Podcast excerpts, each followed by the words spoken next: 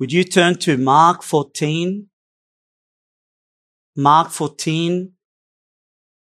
And we'll be reading today from verse 17 to verse 21.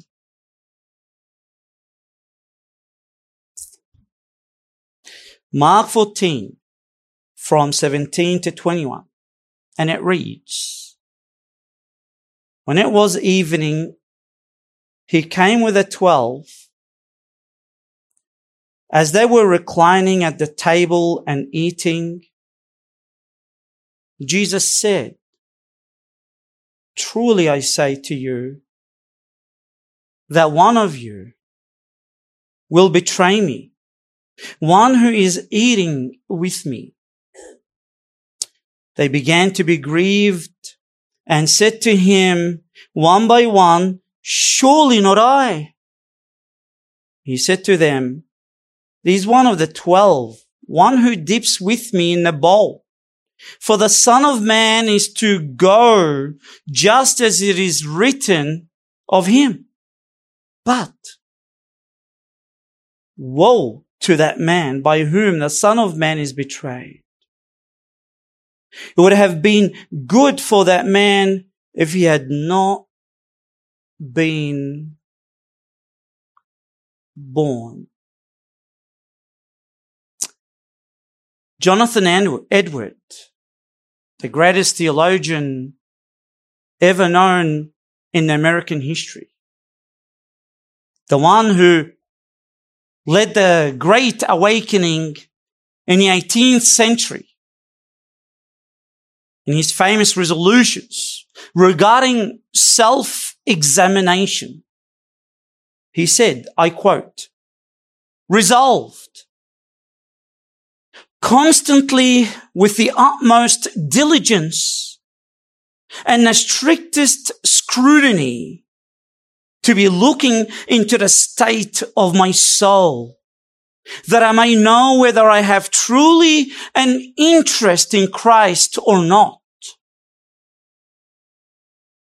Another resolution.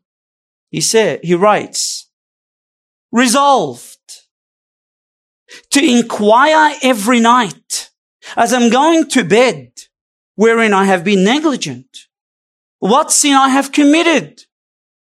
Also, at the end of every week, month, and year. If Christian topics were meals to be eaten, or how we love the delicious meal of knowing the joy of the Lord, or the sweet savor of the peace of God that surpasses understanding, but the bitter meal of self-examination to search our own hearts to see where we're at with God. It's too chilly for our likings. It's hard to swallow. It upsets our spiritual stomachs. But would to God that He would give us today a double portion of Jonathan Edwards' spirit would to God that we would examine ourselves. Am I a true follower of Jesus Christ? In spirit and truth. If Jesus was here today, would I be like Judas Iscariot and would I betray our Lord for, for money? Would I betray him for my family? For my job? Because what leaps out of the every verse in this passage and what Jesus encourages the 12 disciples and beyond even the 12 and he presses hard upon all of us this morning, even, even those that are truly saved, truly born again. Today, yes, even now, we must do stock take and self-examine our hearts. To each one of us, where do I really stand before God? Have our spiritual life plummeted so low and in our pride we have become stagnant, useless for his kingdom? Or are we walking so closely behind our Lord Jesus Christ? Are we always in his shadow? Constantly loving him, ready to serve him, eagerly waiting for him? Where do we stand? Well, so far in, in Mark 14, we've seen Mary's devotion to our Christ, how she joyfully, uh, willingly was ready to give Jesus all of her possession. Judas Iscariot, in contrast to Mary, he, he was ready to deliver Jesus to the religious leaders for 30 pieces of silver. Although Judas was one of the 12 apostles, and he did perform good Christian duties. He lived pretty much almost all his life pretending to be a Christian. He was a false convert. And God never regenerated his heart. And we found from the scripture, and I would plead with you, if you did not watch it yet, go back and listen, download these sermons. Are you a false convert? We've seen in the scripture that one of the best ways to find out whether you're regenerated or not is growth. So self-examination begins with this. Are we growing in our love to our Lord Jesus Christ? And is this love translated to loving his body, the bride, in a tangible way? Are you growing in your love for God's people? Are you? Because no matter else what you do, if you're not growing in your love for God's people. Those, I'm, I'm not talking about those who are just in the outskirts who say that they are God's people. I'm talking about those people who love Him and willing to live and die for Him alone. You're growing your love for them. Because if you're not growing in love for them, not willing to serve them, then what confidence do you have that you're saved? This is where self-examination begins. It's not where it ends. Of course, it goes deeper. For all Christians, am I growing day by day? But this is where it begins. Well, we moved on from there and we've seen in the last sermon in the Gospel of Mark, if you recall, that we were blown away by the extent of God's sovereignty. We saw how this invisible hand of God controls history, traditions of men and customs and all rituals such that, that somehow that Jesus got to keep the Passover feast on Thursday evening to obey all righteousness so that he could also give his final words to his disciples to wash their feet and to turn his ritual into a Christian ordinance that we would keep now as Christians all the way till he comes back and even beyond that most likely. And yet all at the same time, somehow tomorrow, the following day, that is Friday, Jesus will be crucified at the exact day and time when the Passover lambs were slaughtered. So to fulfill the scripture to even the very letter, somehow he would keep the Passover and yet at the same time and the day, he would be the Passover. Amazing. How sovereign is our God? How mighty is he? God can do all, all things are possible for God. Praise God for that. Well, that was last message in the Gospel of Mark. And this message is about self-examination. And the first point that I present to you is pride exposed. That is really what self-examination does. It uncovers our false glory. It reveals who we really are in the sight of God.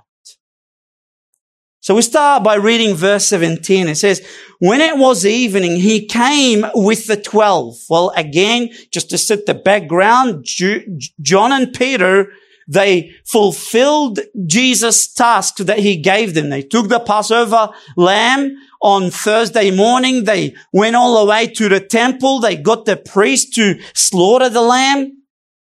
And then they moved on and they went to the city and they followed the man with the pitcher of water and they got to the upper room, which is the guest room. They got it ready and they prepared it for the rest of the disciples and Jesus to meet them so that they all would celebrate the Passover feast. So with that being said and having that in the background, when it says he came with the 12, this with the 12 is a general reference to the 12 apostles. It's just a technical term. But in reality, it was Jesus and the 10 disciples that went to the upper room and there they met John and Peter. And when I got there, as it says in verse 17, it was evening. So it would have been 6 p.m. Why? Because we know that from 3 p.m. to 5 p.m., the animals were slaughtered. And so give and take about an hour for all the Jews to go back to, uh, to go to Jerusalem in order to celebrate the Passover. And it would have been about 6 p.m. to start celebrating um, and according to Exodus, this celebration must be completed, done and dusted by midnight. So Jesus would have had in total six hours to fulfill his earnest desire. We've seen that in, in Luke 22 verse 15. Jesus had earnest desire to keep this feast with his disciples. Now, what was in his earnest desire? that he wanted to fulfill. Let me tell you, it was to expose the disciples' pride. So when, when you continue reading in verse 18 where it says as, as they were reclining at the table and eating, in this white space between verse 17 and verse 18, something bizarre took place. For that, I would ask you to turn to Luke 22 so we all can read it together. Luke 22 verse 24. Keep your finger in the Gospel of Mark 14. We'll come back to it. But for now, could you, would you turn to Luke 22 verse 24? What happened? this is what happened. and there arose also a dispute among them as to which one of them was regarded to be greatest. So this is the third time recorded in the Gospels where those 12 disciples acted like little children and they were fighting one another about who's the greatest. So to the very last day, before Jesus would sacrificially give his life for them. The disciples were full of themselves. They were carnal. They were fleshly. And so Jesus then responds and he says to them, the kings of the Gentiles lord it over them. And those who have authority over them are called benefactors.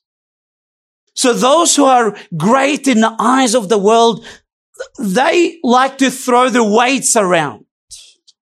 They want to lord it over them. And they love to be consumers, not contributors. They love to sit on soft cushions and get everybody else to serve them. And I love to get all kind of praises. In verse 26, Jesus swings to the complete opposite side. And he says, but it is not this way with you, but the one who is the greatest among you must be like the youngest and the leader like the servant. Meaning, if you want to be great in the eyes of God, get off your high horse and serve. In fact, when you join the Gospel of John, to the Gospel of Luke, you find that after Jesus said this and gave him this stern rebuke, he gave him an, a, a real vivid example. Because while they were locking horns with each other, in the Gospel of John 13, what did Jesus do? He got up. He took off his robe, put on a towel, got on his knees and washed and scrubbed the disciples' dirty feet. Now, what we need to understand so we can put it in context back then, obviously people didn't wear socks and shoes to cover their feet. They had only open sandals. Yeah. And so you can just imagine how dirty these people's feet were probably even full of fungus and bacteria when when the only vehicles they had at that time were animals that bait pretty much pooed everywhere. And it was lots of walking. So to wash someone's feet at that time was considered the most demeaning and the most degrading task. And was normally given to the lowest class of servants. So after Jesus washed their feet, her foul, smelly feet. He said in John 13, 14, if I then, the Lord and teacher, washed your feet, you also ought to wash one another's feet. Verse 15. For I gave you an example that you also should do as I did to you.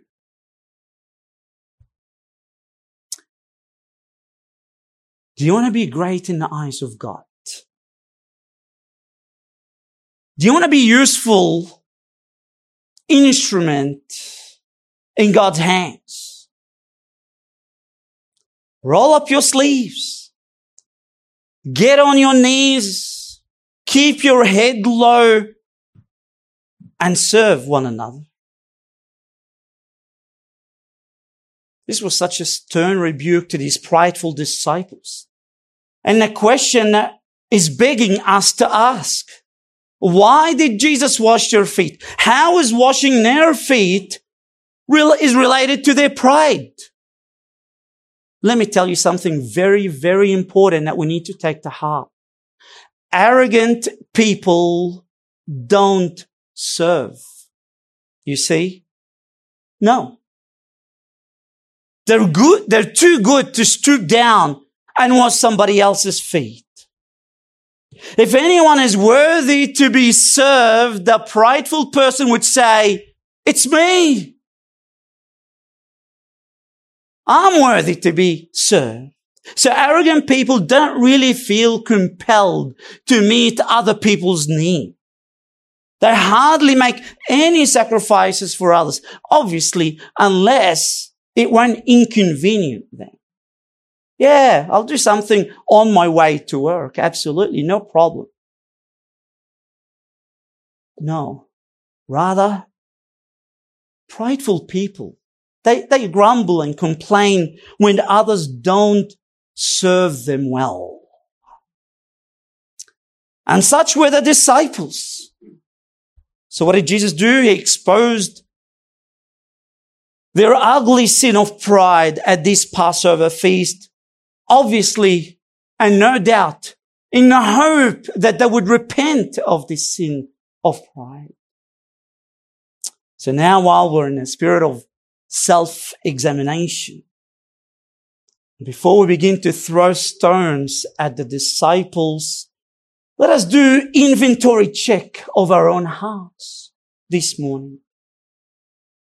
Let us do soul searching before the Lord and ask ourselves, is there any sin of pride in me that the Lord wants me to repent of?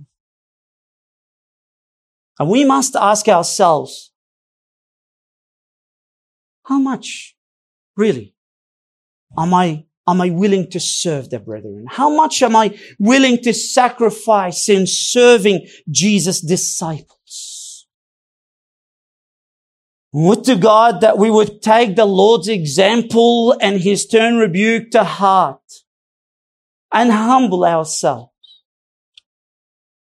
in serving one another. How do we do this? How do we serve one another? Really, practically, I want to give you maybe just some ideas, some hints. In one hand, to compare yourself against, absolutely. But on the other hand, to move forward, how we serve one another. You know, there are some of us here take the initiative and they come half an hour earlier before the service begins. They prepare coffee, food, Make sure that the place is ready for worship. Welcome new visitors. And, and those, those of us come half an hour early as a form of service, believe it or not. And they pray with us in that room. Begging God and pleading with God that he would magnify his son among us on that day. Maybe rather than coming on time so that only to be served, perhaps come earlier and ask, what can I do? Can I prepare food? Can I prepare coffee? Or if not, just come and pray. Serve. I'll give you another example. Well, last couple of years, you know that there is sickness going around, then you could reach out to the sick people among us. Again, as I said informally before, I said again formally, that while the world is cowering away for the last two years, and even before that, and they would say, Oh, my safety, my health. What if I get sick? What if my, my brother gets sick or my son gets sick? What if my cat or my dog gets sick? And then they they stay somewhere and hide behind a closet somewhere. This is how the world responds to sickness. I thank God for those among us who reached out to the sick. Those among us who were willing to put their own health and even the health of their loved ones, their family at risk for Jesus' sake. And they moved out of their way and reached out to the sick among us, those who need help the most. I say to them in the name of God, and I stand upon the word of God and I say to them, great is your reward in heaven. For one cup you give to those that are Jesus' disciples, you will not lose your reward. God is faithful. So perhaps you can change your mindset and you could say, you know what? I'm going to teach my son. I'm going to teach my wife how that my self-preservation and my safety is not the goal of life.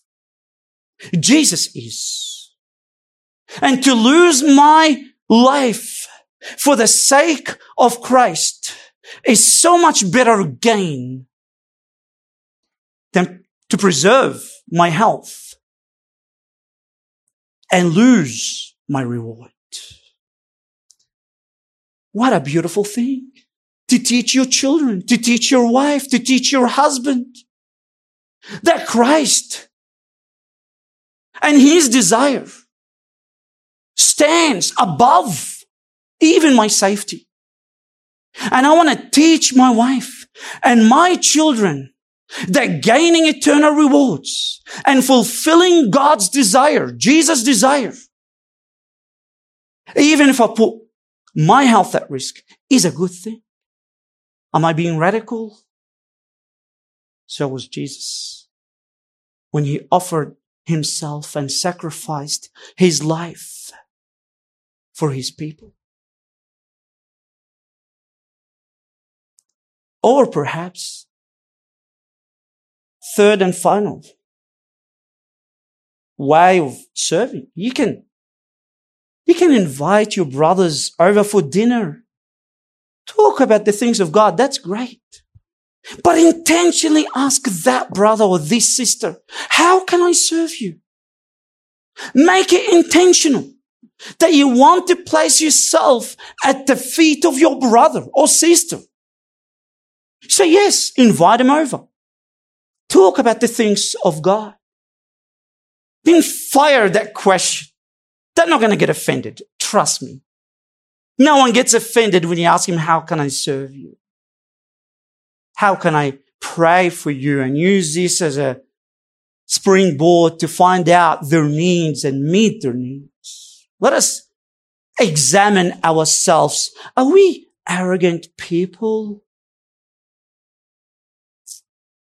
Or are we, for Jesus' sake, wanting to be humble? Arrogant people don't feel really compelled to serve by sacrifice. That's the first point. And that's what self-examination does. It does expose our pride and it uncovers, as I said, our false glory. Second point, self-examination. What does it do?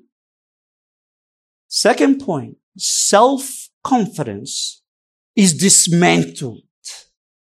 It strips us away from our self-reliance, self-trust. So let's now read verse 18. It says, as they were reclining at the table and eating. Now, let's connect the dots. Uh, in the, in the first Passover feast, you'll find that in Exodus 12, 11. It tells us that the Jews ate in a hurry while they were standing. But over the years, uh, this feast has become a long celebration. So we're back at the Gospel of Mark, by the way, verse 18, right? I hope you know that. So over the years, long celebration meant that they would recline and uh, they would chat for hours. And in the first century, in their culture, they, they, they didn't sit when there's a feast. They were reclined. Um, they took place around a table which is about 20 centimeters off the ground and they would lie with their left elbow on a cushion so they can eat with their right hand. So you can imagine the legs would be extended away from the table such that um, one's head would be leaning on the chest of the person sitting next to him. Okay. That's why in the gospel of John 13, 23, it tells us that John was leaning his head on whose bosom? Jesus. Now, why is this significant? Well, according to most theologians and commentators, which I believe to be true, especially if you piece together the seating arrangement from, from all the gospels, Guess who was sitting next to Jesus on the other side? Judas. Right? Now, if John leaned his head on Jesus' chest, then guess whose chest Jesus was leaning his head upon? Far out. This makes the betrayal far more graphical, far more intense and vivid. So, as, as they were reclining and it says they were eating. Let me just take you there and I want you to be with the 12 disciples and you see what happens chronologically. You know, you're there with the 12 disciples and you've seen uh, in your mind this picture where Jesus head on Judas chest and John's head and Jesus' chest and legs extended away from the table and they were eating the Passover. First, they would have this wine diluted with water, it's mixed with water. They would drink the wine. Jesus then would begin to explain a Passover uh, story and how God redeemed his people from Egypt. And, and I would sing a song from Psalms and it would be a praise song, hallelujah songs from Psalm 113 to 115. They would drink another cup of wine with water. And just before the roasted lamb would be served. Just after they drink that glass of wine. There would be a bowl full of grounded um, fruit and nuts and they mix um, bitter herbs with with this. It's just a symbolic to refer back to the bitter bondage their forefathers experienced when they were slaves in Egypt, and I would have to eat this as a an entree, if you like, for the main meal.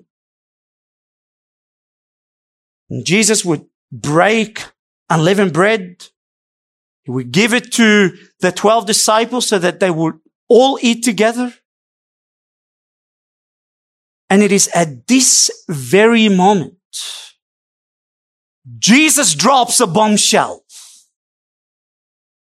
So he says there, Jesus said, truly I say to you, pay attention to what I'm about to say and take it to heart. Give me your ears, Jesus says. One of you will betray me. John 13, 21, John gives us a more description of Jesus' emotion at that time. And in John 13, 21, it says, he became troubled in spirit. You could see it in his face. Jesus was grieved. He was unsettled. And when Jesus said that one of you will betray me, they began to be grieved. Verse 19 tells us. You can just imagine. Their jaws would have dropped to their feet. Their heart would have sunk. Uh, they were stunned by what Jesus said. In fact, Matthew 26, 22, it tells us that they were deeply grieved.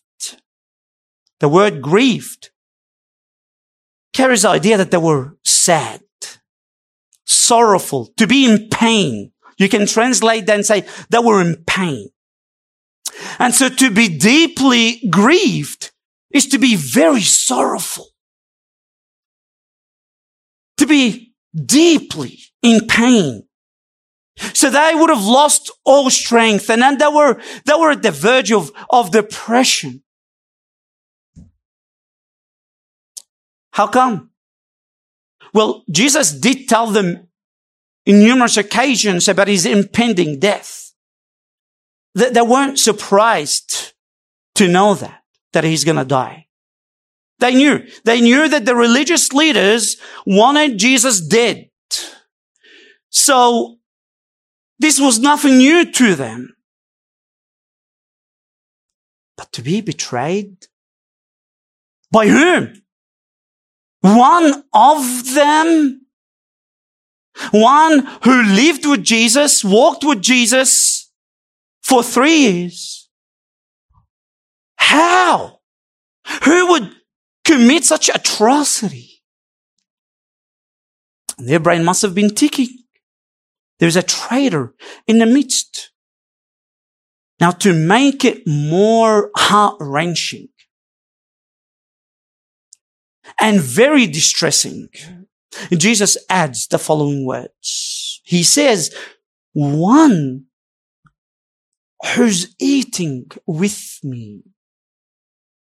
This is like getting a knife in the heart and twisting it more. And they're already wounded heart. Because in the ancient Middle East, this is very important to know. In fact, till this day, in many places in, in, in, the Middle East, to eat a meal with someone is considered to be the deepest and the most intimate kind of friendship. The two would be considered a family.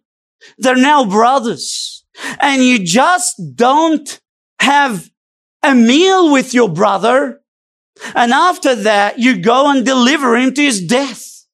You don't do that. So this would have been the lowest level of betrayal, the height of unfaithfulness. What a sellout. So, in verse 19, it says, they began to be grieved. We saw that. But now, pay attention to what they did. They say, and to say to him, one by one, surely not I. So each one takes his turn and they ask Jesus, um, is it me?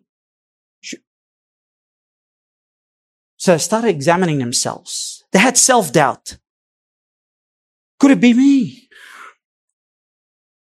You see, yes, we are prideful people. And our Lord just rebuked us for that. But to stab our master in the back to be so disloyal to our devotion to him and to deliver him cold blooded to his death. Wow, that's another thing altogether. But, you see, but, but now because of the exposure of their pride and the master's rebuke was still fresh in their mind, perhaps they were so ashamed of what Jesus did when he washed their feet in contrast to their attitude towards one another. Maybe. Um, this made them sensitive to how wicked their hearts could potentially be. They would have thought, well, if we were so prideful, there's no desire to serve, no willingness to sacrifice for one another because we are so self-absorbed, so self-focused, even after being with our Lord for three long years. And who knows how far our wicked heart would lead us to. So each one started questioning his own integrity. Surely not I. That's what most likely led them to be deeply grieved. Of course, they had affection for Christ, but the possibility to betray him would lead him to be deeply grieved. Now, what did Jesus do in response? How did, how did Jesus respond to that? Did, did Jesus say, Oh no, don't feel so bad. It's not, it's not you. Stop examining yourselves. I mean, after all, I, I came here so that you can feel good about yourselves. Did he say that? I mean, I came here to give you abundant life. Feel good, right? No. Jesus did nothing to ease their pain of self-examination. Do you know what he did? He intensified their process of self-examination. We read that. We read in verse 20. Let's read verse 20. It says, and he said to them, it is one of the twelve. One, pay careful attention to this, who dips with me in a bowl. dips with me in a bowl. Jesus you just broke the unleavened bread and you distributed it to all of us. Verse 18, it says they were eating, right? They were reclining and eating. Meaning, Jesus, look, uh, our hands are full of crumbs of all these bitter herbs and nuts. Meaning all of us have been eating with you. All of us have dipped our hands into the same bowl as you. So none of us have any better idea of who the betrayer is than before what you said, what you just said. What was Jesus doing? You know what he was doing? He was helping them to cultivate this beautiful attitude of self-examination. Self-confrontation.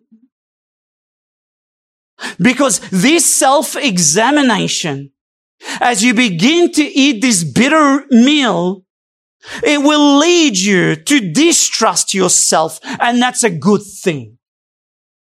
And Jesus was in the process to strip them away of their self-trust, self-confidence, this spiritual disease that gives you false assurance that you're morally good, upright, in a good stand before God without really needing any of God's strength to live. This self-confidence that they had is fading away. Each disciple is now becoming more of a judge of his own self. He's placing himself behind bars and questioning himself. Could it be me that will betray my master? In their deep grief, each one asked, Is it our Lord?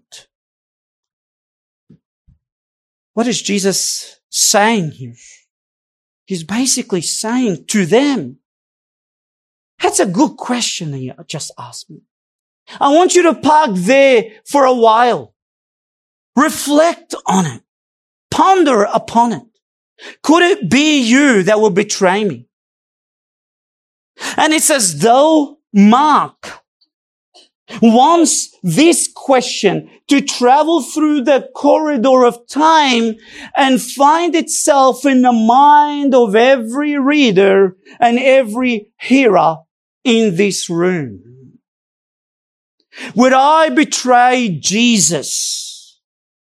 Is it I, Lord? For Judas, the Bible tells us that he was a thief. His God was his wallet. And when it came to the crunch of it, he chose his wallet over Christ. So he betrayed him for 30 pieces of silver. What about us? What about you?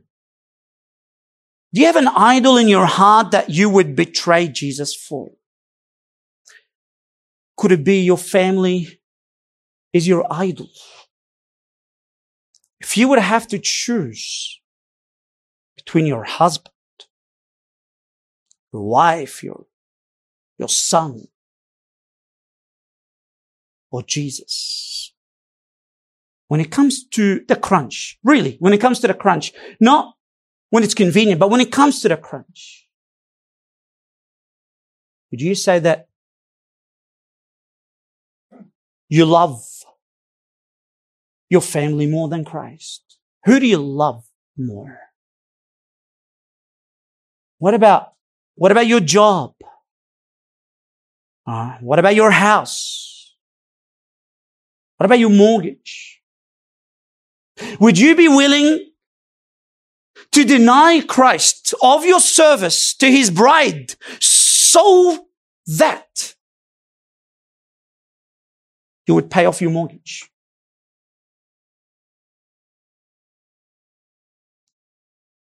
to look after your job and career. Perhaps persecution and you try to avoid, to avoid persecution and you would say, oh, look, you know, I, I will love and obey Jesus so long as I do not get persecuted. When it comes to my health, I draw a line on the sand. Jesus, my life consists of my health.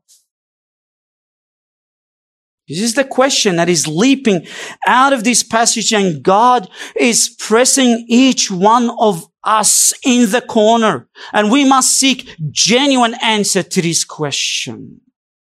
Is it I, Lord? Is it I, Lord?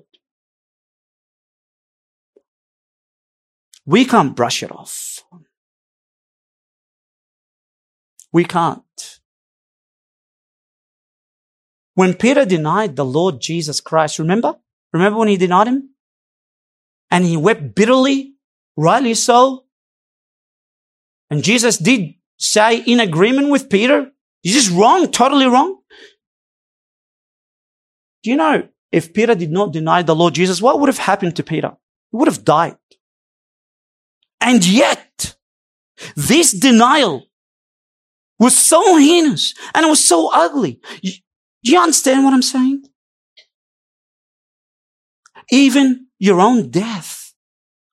God says our love to Christ and our devotion to Him must be steady.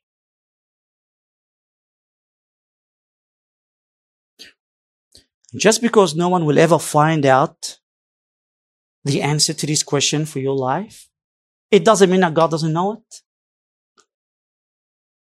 I point you to, Ju- to Judas. None of the disciples suspected Judas to be the traitor. You know, in John 13, 22, still within this passage, it tells us that those disciples were, and I'm reading here, at a loss to know of which one he was speaking. They had no idea. It's like in their minds, I would say, no way it was Judas. After all, he's a treasurer. If anyone among us who had integrity and was beyond reproach, it would have been Judas. So he was out of the spotlight. He was the least suspected to be the traitor. But yeah, Jesus read Judas' heart like an open book. And even when Judas played the hypocrite, and the Bible tells us that he too asked the Lord, surely not I. But he did ask why, so he would blend in with the rest of the eleven. In Matthew 26 verse 25 tells us that Jesus said to him, you have said it yourself. You have said it yourself. No one knew it was Judas, but the Lord knows even the secret things of, of the heart. And still till today, Jesus knows our deepest and hidden thoughts. We can't fool him.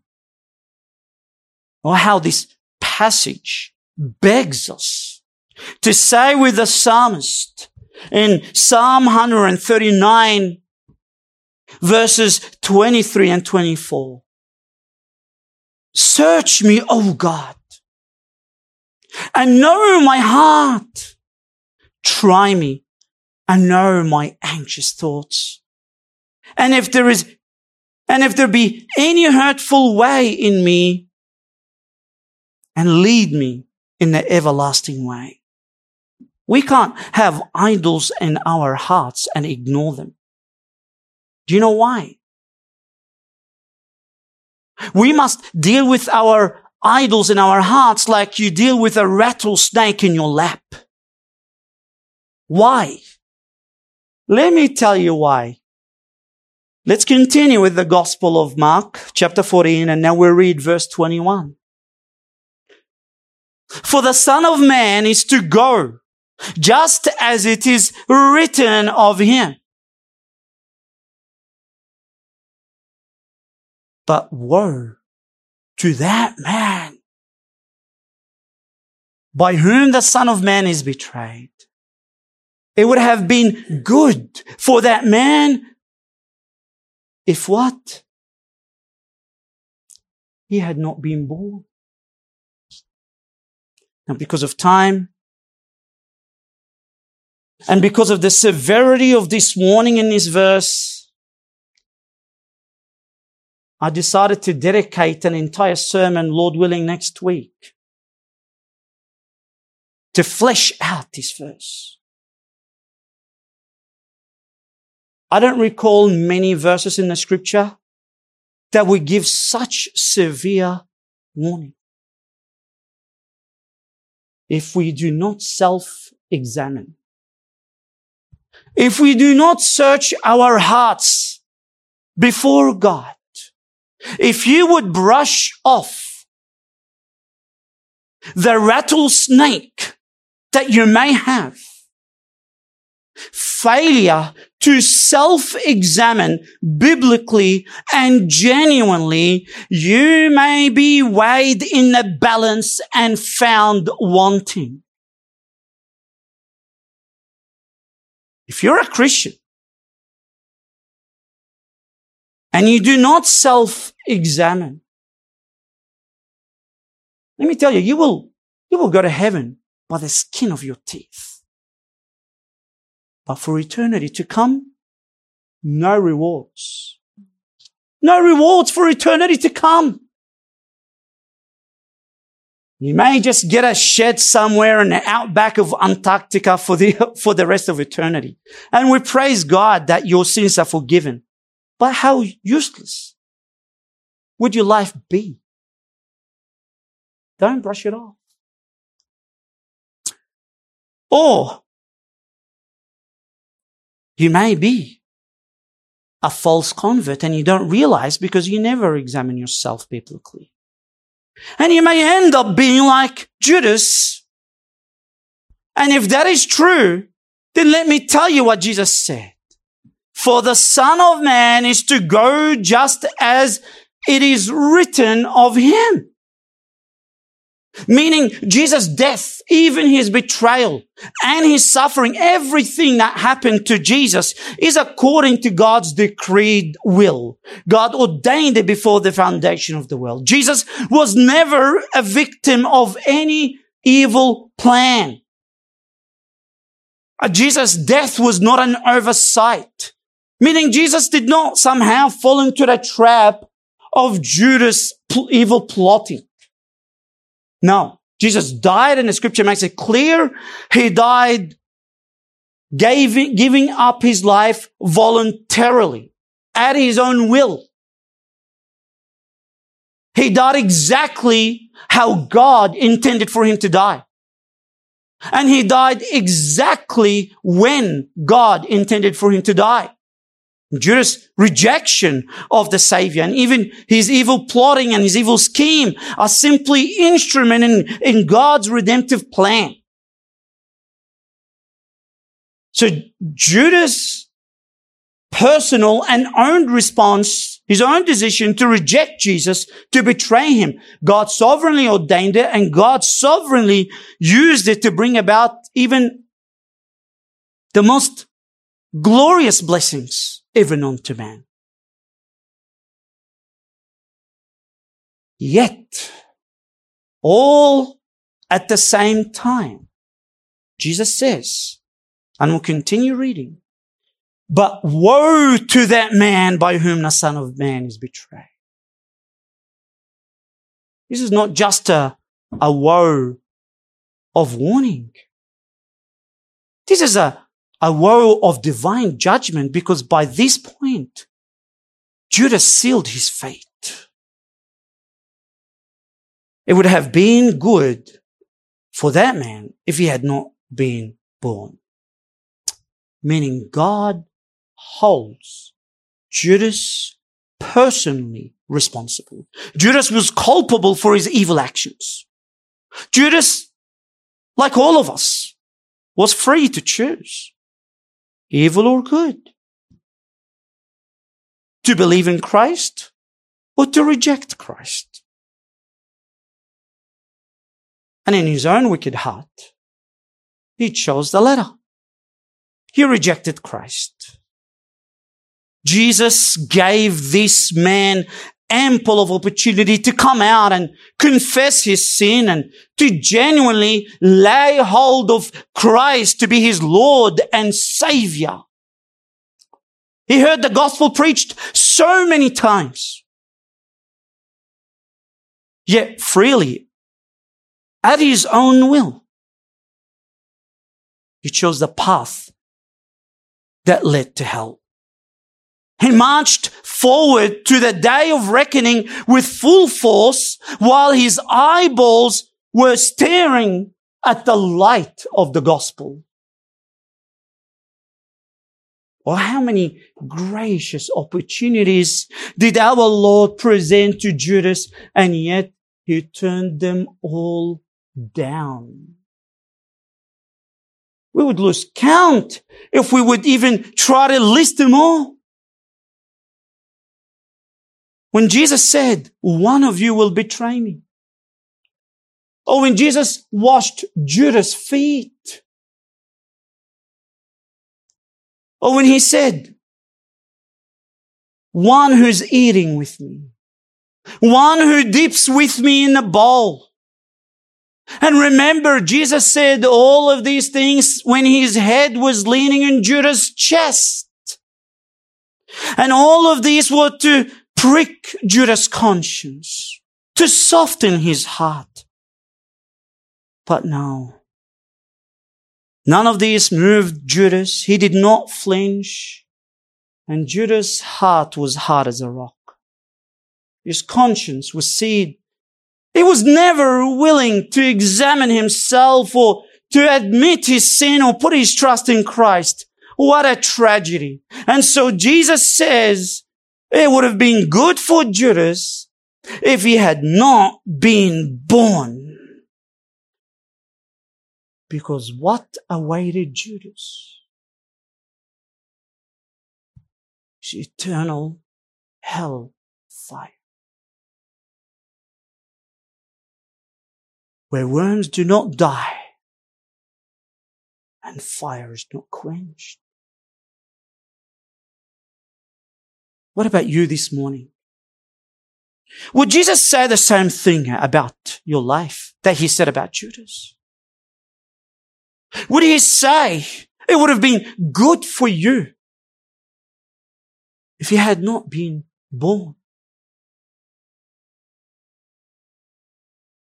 Because if you do not repent, if you do not put your trust in Jesus, what was awaiting for Judas would be awaiting for you. And so as we come to the end and we land the plane now. And as we spoke about the bitter meal of self-examination, I want to offer you another meal. Because Jesus said, I am the bread of life.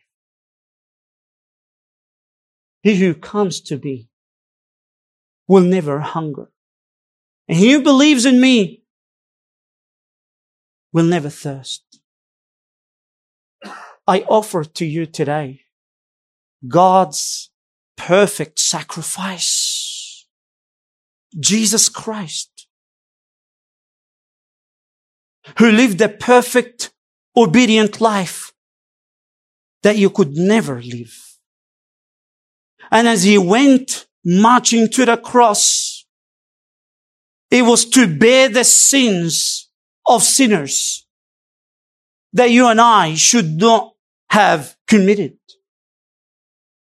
And on that cross, he offered himself as a lamb of God, the real lamb of God. And he would say to the Father, let me be the sacrifice. I'm the one who now is carrying the sins of those sinners. Let me bear your wrath. Let me satisfy your justice. Let me satisfy all that is required of those sinners to be saved. Let me be their lamb and pay the price for their sins. Friend, I offer you the only and the perfect sacrifice that if you truly believe today that Jesus on the cross this Jesus was a perfect sacrifice for you. This day. now, This hour. now, even this moment will be the greatest moment of your life.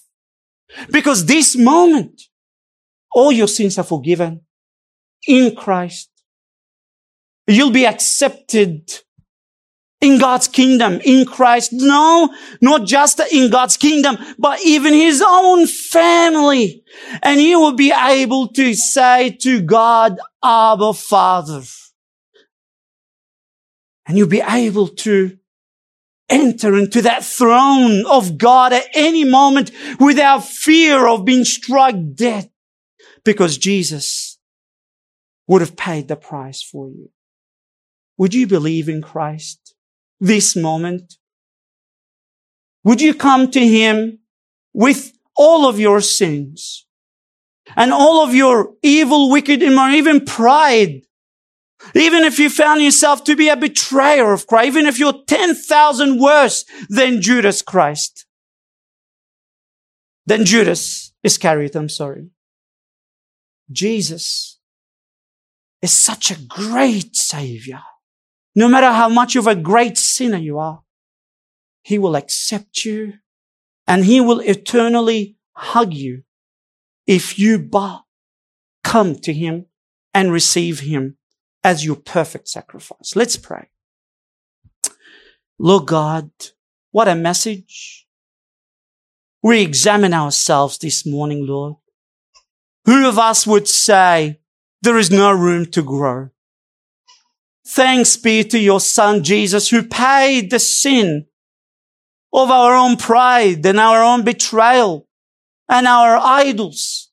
He paid the sin already. And we are perfect in your sight because of the blood of Jesus.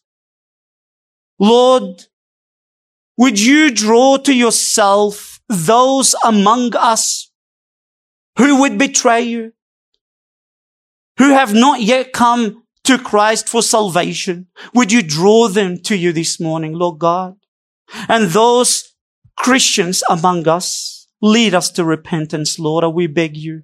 Lead us to repentance, that lead us to change of heart, that we would be wanting to love you by loving our brethren. And that we'll be willing to serve, even laying our lives for the brethren, Lord, just like you did. We pray that in Jesus' name. Amen.